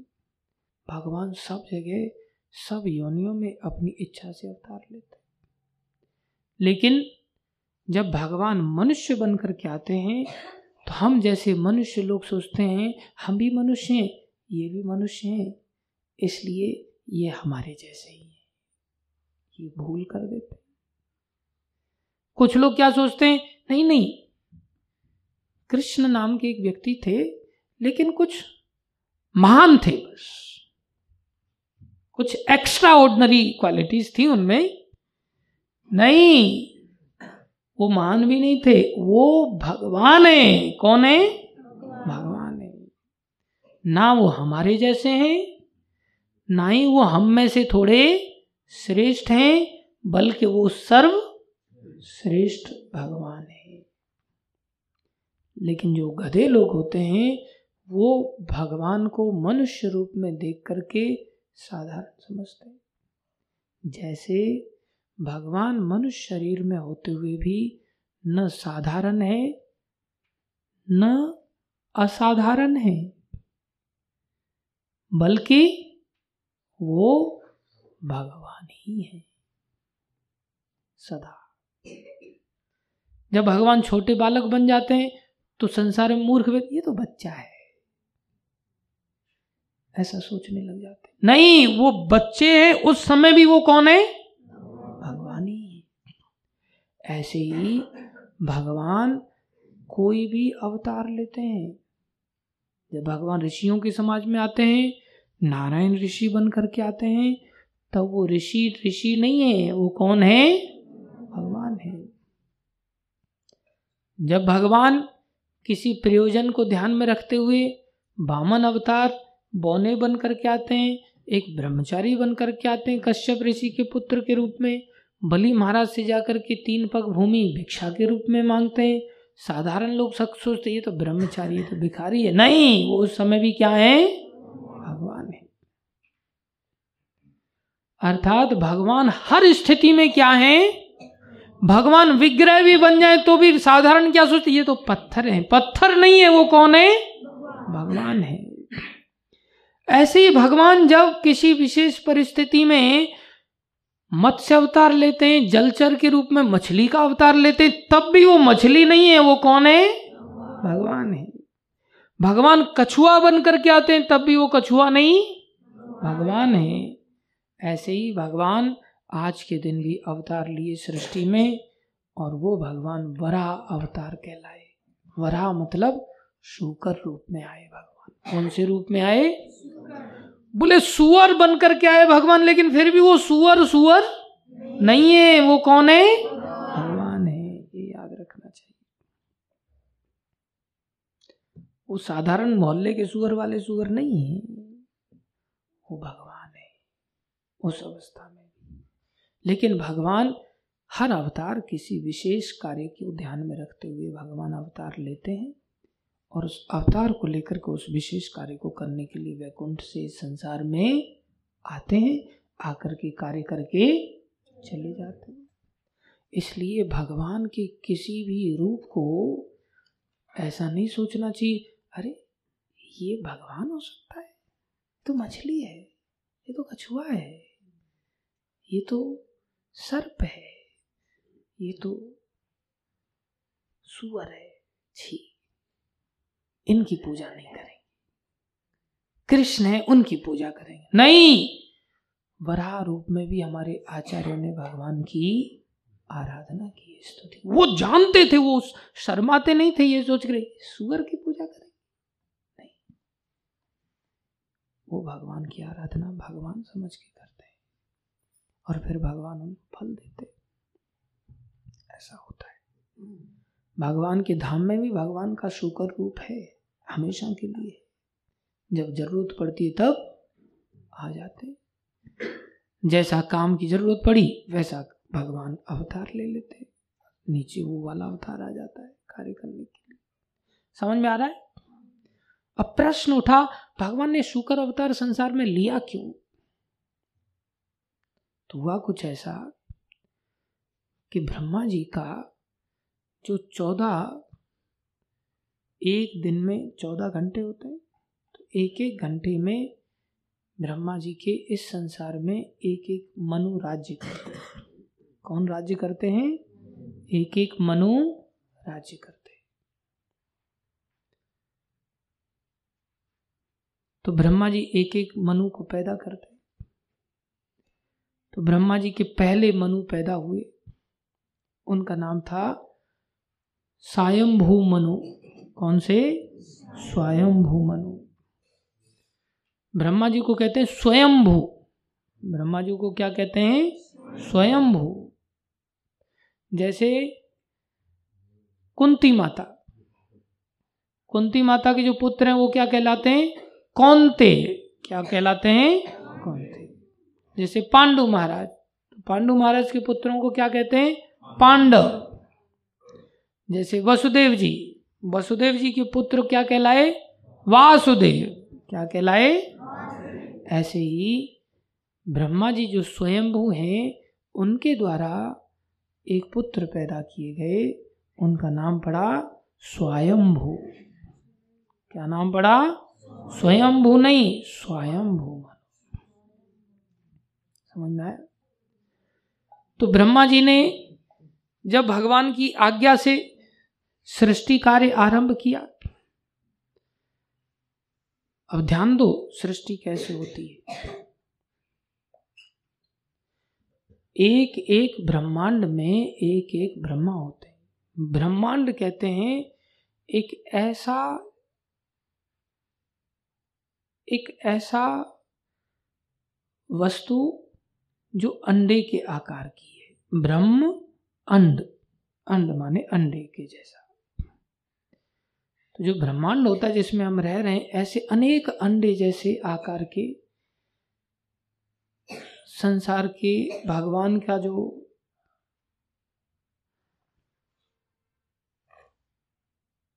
पसीना है,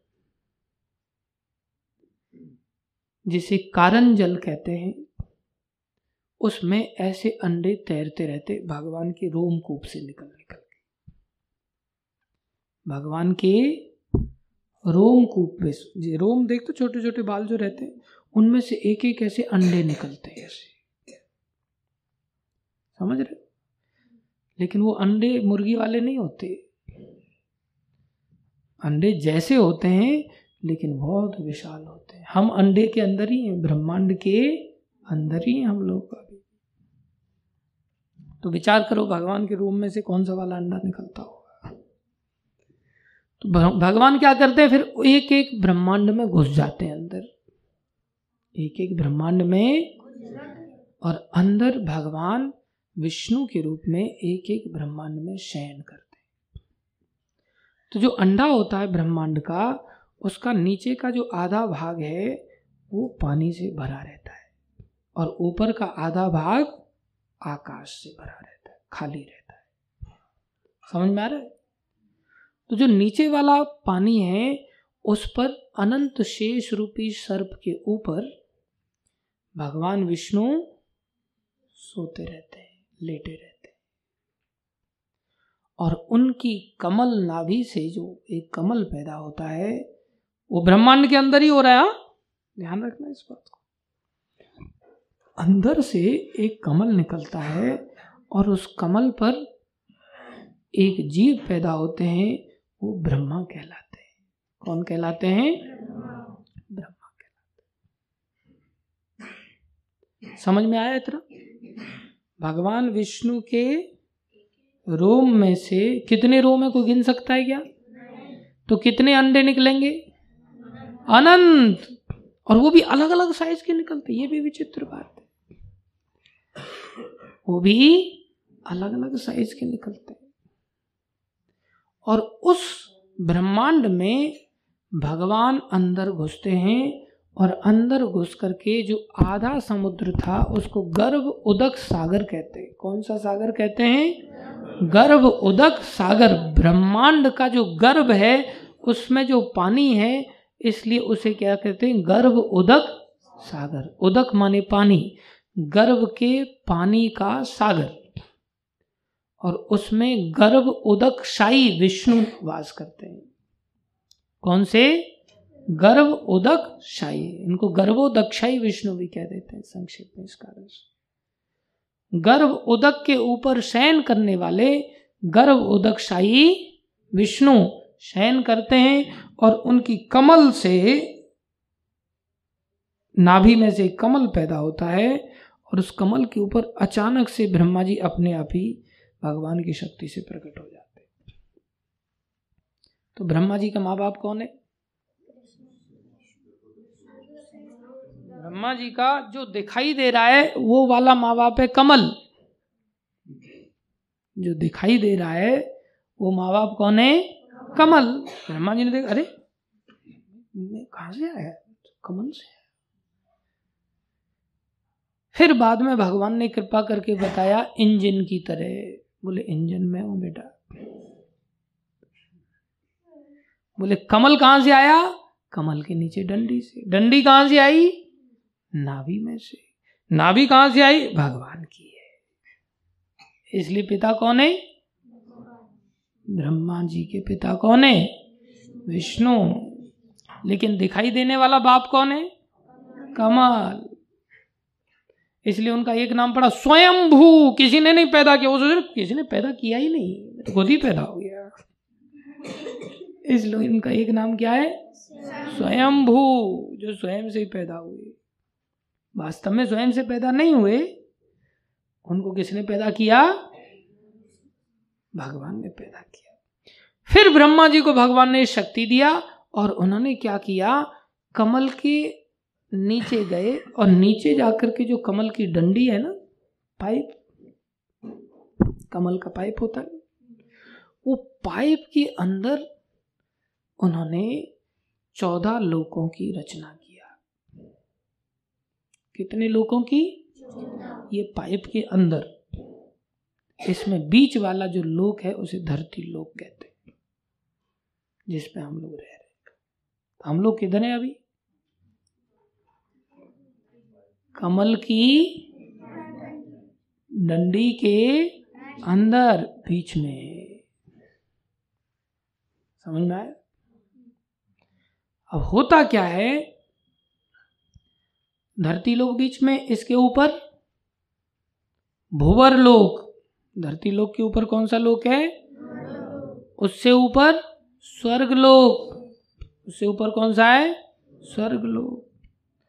उससे ऊपर महरलोक उससे ऊपर जन जनलोक उससे ऊपर तपलोक उससे ऊपर सत्य सत्यलोक ब्रह्मा जी का लोक ब्रह्मलोक भी ऐसे ऊपर के सात लोक होते हैं, धरती लोक को मिला।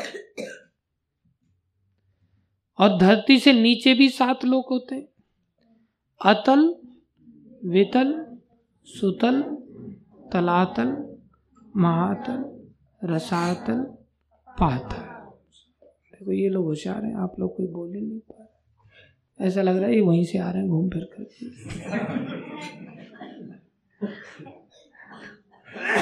ऐसे नीचे सात लोग हैं और ऊपर भी सात लोग हैं। ऐसे चौदह लोग कहाँ पाए जाते हैं? कमल की डंडी के अंदर। और फिर क्या होता है? जब ब्रह्मा जी की रात होती है, ब्रह्मा जी की जब सौ साल पूरे हो जाते हैं, तब तो एक प्रलय होती है। उसको कहते महाप्रलय। कौन सी प्रलय? उसमें ब्रह्मा जी भगवान की सांस के साथ अंदर घुस जाते और एक होती है प्रलय, जो ब्रह्मा जी की रात होने पर होती है। कब होती है? रात होने पर। उस समय क्या होता है? जो चौदह लोग हैं, इनमें से ऊपर के जन लोक तपलोक और सत्य लोक इन लोगों को छोड़ करके नीचे के लोगों तक पूरा पानी पानी हो जाता है। सब नीचे के लोग पानी से युक्त हो जाते हैं। बाढ़ आ जाती है एक प्रकार से। सब डूब जाता है। और जो भक्त लोग होते हैं, कुछ अच्छे अच्छे वो जनलोक के माध्यम से ऊपर चले जाते हैं। ब्रह्मा जी के लोक में कुछ समय रहते हैं। फिर ब्रह्मा जी का रात्रि में विश्राम करते हैं, दूसरे दिन फिर उठते हैं, फिर सृष्टि को फिर से साफ़ सुथरा करके सब चीज़ों को, पानी पानी को, सब बाढ़ को हटाते हैं, पी जाते हैं उसको और फिर से सब लोगों को फिर से स्थापित कर देते हैं बाकी वाले। ऐसा ब्रह्मा जी की रात को, हर रात को होता है। समझ में आया? तो प्रलय कितने प्रकार की हुई? दो प्रकार की। कौन कौन सी? और प्रलय, जिसे नैमित्तिक प्रलय भी कहते हैं। रात्रि के निमित्त के कारण प्रलय होती है, इसलिए उसका नाम क्या है?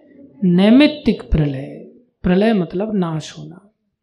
एक तीसरी प्रलय होती है, उसको कहते हैं नित्य प्रलय। कौन सी प्रलय? नित्य प्रलय, उसको कहते हैं कि हर व्यक्ति कोई ना कोई काल के कारण मर ही रहा है। तो ये नित्य प्रलय चलती रहती सब नाश की ओर जा रहे हैं। कुछ लोगों का नाश हो जाता है। ये क्या कहलाती है? नित्य प्रलय जो चल रही है। और नित्य प्रलय से बड़ी प्रलय कौन सी है? नैमित्तिक प्रलय जो कब होती है? जब ब्रह्मा जी की रात हो जाती है। और महाप्रलय कब होता है? जब ब्रह्मा जी के सौ साल पूरे हो जाते हैं। अभी कितने साल हो गए ब्रह्मा जी के, पता है? ब्रह्मा जी के पचास साल पूरे हो चुके कितने पूरे हो गए? पचास साल। और ये पचास साल पूरे होने के बाद ब्रह्मा जी का पहला दिन चालू हुआ है। इक्यावनवे साल का पहला दिन चालू हुआ है। और उसमें कितने घंटे होने चाहिए एक दिन में? चौदह घंटे। तो ब्रह्मा जी के उन चौदह घंटों में छ घंटे बीत चुके। कितने घंटे बीत चुके हैं? छह घंटे। तो छह घंटे में उनके छह मनु पैदा किए उन्होंने। कितने मनु पैदा किए? छह। उनमें सबसे पहले मनु थे स्वयंभू मनु। पहले मनु कौन से थे? और छठवें मनु हुए चाक्षुष मनु। कौन से? और अभी हम जिनके राज्य में राज्य में जी रहे हैं, वो है वैवस्वत मनु। कौन से मनु? वैवस्वत मनु। ये सातवां मनवंतर चल रहा है अभी। तो ब्रह्मा जी का करीब आधा दिन बीत गया है। समझ में आ रहा है? सातवां मनवंतर चल रहा है, जिसमें इकहत्तर चतुर्युग तक एक मनु राज्य करता है। उसमें से अट्ठाईसवां चतुर्युग चल रहा है। समझ में आ रहा है? सब वैज्ञानिक बातें ये सच्ची वाली वैज्ञानिक बातें हैं। हमें तो पता ही नहीं चल रहा है कि इतना सब, लेकिन ब्रह्मा जी के हाथ में आंवले की तरह ये संसार है, इसलिए ब्रह्मा जी बता रहे हैं ये सब बातों को। ऐसा ऐसा है भैया नारद। सुन लो। तो ये जो आज जो भगवान ब्रह्मा जी ने जो अवतार लिया, ब्रह्मा जी के इसी दिन में, हम भी ब्रह्मा जी के इसी दिन में है ना? दिन की शुरुआत होगी, छह घंटे बीत गए, हम सातवें घंटे में लेकिन आज ही के दिन की बात है। मतलब हमारे वाले नहीं? किसके आज ही के दिन की बात है? ब्रह्मा जी के आज ही के दिन की बात जिसमें भगवान ने क्या किया? दो बार ब्रह्मा जी के एक दिन में भगवान ने वरा अवतार लिया। सुकर अवतार भगवान ने कितने बार लिया? ब्रह्मा जी के दो बार। दो बार अवतार हो चुका है। सबसे पहला अवतार कब हुआ था? स्वयंभू मनु के अंतर्गत। तब क्यों लेना पड़ा अवतार? बोले प्रलय के कारण धरती आदि सारे लोग डूब गए थे। कहाँ डूब जाते हैं? गर्भोदक समुद्र में। कहाँ डूब जाते हैं? गर्भोदक समुद्र में। अब ब्रह्मा जी ने सृष्टि चालू किया। जब ब्रह्मा जी ने सृष्टि चालू किया तो क्या हुआ? उन्होंने चार कुमारों को पैदा किया। सनक, सनातन, सनत और सनंदन। पूछा, बेटा, पिताजी को पूछा, पिताजी, हम क्या करें? बोले, तुम एक काम करो, शादी कर लो और संतान उत्पत्ति करो। इन चार बेटों ने कहा, पिताजी, हरे कृष्णा। क्या मतलब? बोले, हम तो हरे कृष्णा बचेंगे जप करेंगे। बस ब्रह्मचारी रहेंगे, शादी शुदी नहीं करेंगे। ब्रह्मा जी को बड़ा बुरा लगा, क्रोध आ गया। क्रोध के कारण भ्रकुट से शिव जी प्रकट हो गए। फिर सोच कि सृष्टि कैसे बढ़ेगी, ये तो रुद्र हैं, ये तो भयानक हुंकार भर रहे हैं। ये तो ऐसा लगता है सारी सृष्टि को ही नष्ट कर देंगे। उन्होंने पूछा, पिताजी, मैं क्या करूँ? बोले, तुम तपस्या करो। कैलाश पर तपस्या करो फिर ब्रह्मा जी सोच रहे, सृष्टि करनी है। फिर उन्होंने क्या किया? एक व्यक्ति को, मनु को पैदा किया। मनु से ही मनुष्य आते हैं। अंग्रेज़ी में मैन कहते हैं। मनु को पैदा किया, स्वयंभू मनु। उन्होंने हाथ जोड़ के पूछा, पिताजी, मेरे लायक कोई सेवा क्या करूँ मैं? बोले, तुम सृष्टि को आगे बढ़ाओ। संतान पैदा करो। अच्छी संतानें पैदा करो। ये कहते हैं, जो आज्ञा आपकी ब्रह्मा जी बड़े खुश हो गए। ये तो बात मानता है। पिता की बात अगर बच्चे मानने लग जाएँ तो पिताजी कितने खुश हो जाते उस समय भी बच्चे बात नहीं मानते थे। चार कुमारों ने बात नहीं मानी थी। लेकिन वो ब्रह्मा जी से भी बड़ी बात नहीं मान रहे थे। ब्रह्मा जी से भी बढ़कर बात कौन सी थी? बोले, भजन करने वाली, जप करने वाली। अर्थात जप करने के लिए, ब्रह्मचारी बनने के लिए अगर पिताजी की आज्ञा का उल्लंघन करना पड़े तो? कर देना चाहिए कि नहीं? कर देना चाहिए। इसलिए ब्रह्मा जी ने उनको कुछ बोला नहीं। ब्रह्मा जी चुप हो गए, बोले, ठीक है, कोई बात नहीं। लेकिन जो बच्चा ब्रह्मचारी भी नहीं रह रहा है और आज्ञा पालन भी नहीं कर रहा है, और बात भी नहीं सुन रहा है, वो बदमाश है, उसको डंडे लगाने चाहिए। इसलिए उन्होंने हाथ जोड़ करके बात मान लिया। एक शत्रुपा नाम की स्त्री पैदा किया। बोले, तुम दोनों विवाह कर लो और आपस में स्त्री की सहायता से तुम संतान की उत्पत्ति करके सृष्टि के कार्य में मेरी सहायता करो। ये मेरा काम दिया है भगवान ने मेरे को। ऐसा कर सकते बोले जो आ गया। लेकिन मनु महाराज कहने लगे, लेकिन अभी हम पैदा करेंगे तो बच्चे रहेंगे कहाँ? धरती तो अंदर गर्भोदक सागर में डूबी हुई है, चारों तरफ़ पानी पानी। तब ब्रह्मा जी सोचने लगे हाँ बात तो सही कह रहे ये रहेंगे कहाँ? अब ब्रह्मा जी थोड़े से चिंतित हो गए, क्या किया जाए? कैसी व्यवस्था बनाए? इतनी देर में ब्रह्मा जी भक्त हैं भगवान के तो भगवान अपने ऊपर चिंताओं को ले लेते अपने भक्तों की। तब क्या देखा? इतनी देर में ब्रह्मा जी की नाक से एक छोटा सा जीव निकला, अचानक से। नाक के छेद में से एक जीव निकला और निकला, देखा स्वयंभू मनु ने, शत्रुपा ने, ब्रह्मा जी ने, चार कुमारों ने, मरीचि आदि ने, देखा, अरे ये कैसा कैसा जीव है? कहाँ से आया? ब्रह्मा जी के मीप मेरी नाक से निकला। और फिर उसने आकार बढ़ाया। ऐसा आकार बढ़ाया, इतना विशाल आकार हुआ, सब देखते रह गए, ये क्या है, ये क्या है, ये कहाँ से आ गया? ये कैसा विचित्र जीव है? ये तो शकल से सुअर लग रहा है, लेकिन इतना चमकता हुआ है, श्वेत वर्ण का, सफ़ेद रंग का। इतना विशाल का है शरीर इसका। और वो विशाल का शरीर इतना विशाल कि उसकी पूंछ हिला रहा है वो।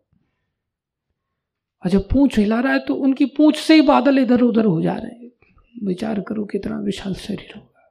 खाली पूछ हिलाने से ही बादल इधर उधर हो सारे बादलों को भगवान छिन्न भिन्न करने लगे सब सोच रहे कौन है कौन है कौन है कौन है? इतनी देर में ब्रह्मा जी सोच रहे ये कहीं मेरे प्रभु विष्णु तो नहीं है। जैसे ही उन्होंने कहा, विष्णु, भगवान ने गर्जना। गर्जना। गर्जना सुनते ही ब्रह्मा जी ओह मतलब भगवान ने स्वीकार किया, ये कौन है? भगवान ही। भगवान वहाँ से जन लोक से होते हुए आए। सभी भ्रभु आदि, ऋषि लोग सब देख रहे हैं भगवान को। ऐसा बोले हमारे लोक से कौन जा रहा है? होता है ना? हम आकाश में देखें अचानक से, कोई जहाज़ आते हुए, सब देखने लग जाएँगे कि नहीं? सब अपने काम धंधे जो और देखो देखो तो कौन जा रहा है? देखो, कौन जा रहा है? कितना विशाल है बाबा, देखो। ये जंबो जेट है या फाइटर जेट है या एलियंस आ गए, कौन आ गया भाई? ऐसे सब देख रहे, देखो देखो, ये कौन जा रहा है? बाप इतना विशाल पहली बार देखा। इनके बाल हिल रहे हैं, हवा के कारण इतना तेज़ी से चले जा रहे हैं, तेज़ी से चले जा रहे हैं। आकाश में वायु के कारण उनके बाल हिल रहे हैं। श्वेत वर्ण भगवान का। दांत भगवान के बड़े सुंदर। और भगवान पूछ हिलाते हुए जा रहे सब सोच कहीं ये विष्णु तो नहीं है? जैसे ही विष्णु बोला, फिर से भगवान ने गर्जना किया। हाँ मैं विष्णु हूँ सब लोग प्रणाम करने लगे, स्तुति करने लगे। अब तो बड़ा भगवान इतना तेज़ी से आगे बढ़े कि नीचे जो गर्भोदक समुद्र था, उसमें भगवान एकदम से छलांग लगाए। इतना ज़ोर का छलांग गर्भोदक सागर दो भागों में एक प्रकार से बढ़ गया, चीतकार करने लग गया। पाए माँ पाए माँ, प्रभु रक्षा करो, मैं मर जाऊँगा। हम भी कई बार पानी में छलांग लगाते हैं। लेकिन जब छलांग लगाना नहीं आता ना तो पानी से हमें चोट पहुँच जाती हम मॉरिशस में गए वहाँ स्विमिंग पूल था। पहली बार तैरना सीख रहे थे वहाँ जा कर के। दूसरे लोग छलांग लगा रहे थे हमें डाई मारना आता नहीं था पहली बार मार रहे थे। तो डाई मारना होता तो थोड़ा ऐसे घुसना होता है उसमें कि सीधे अंदर घुस जाए। हमने सीधा छपक से पूरा शरीर ही मार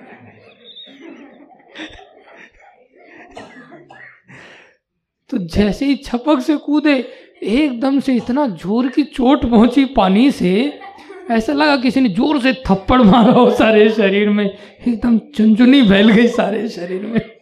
बहुत भारी पड़ गया। उस दिन सोचे, बाबा, ये लोग कैसे छलांग लगाते हैं?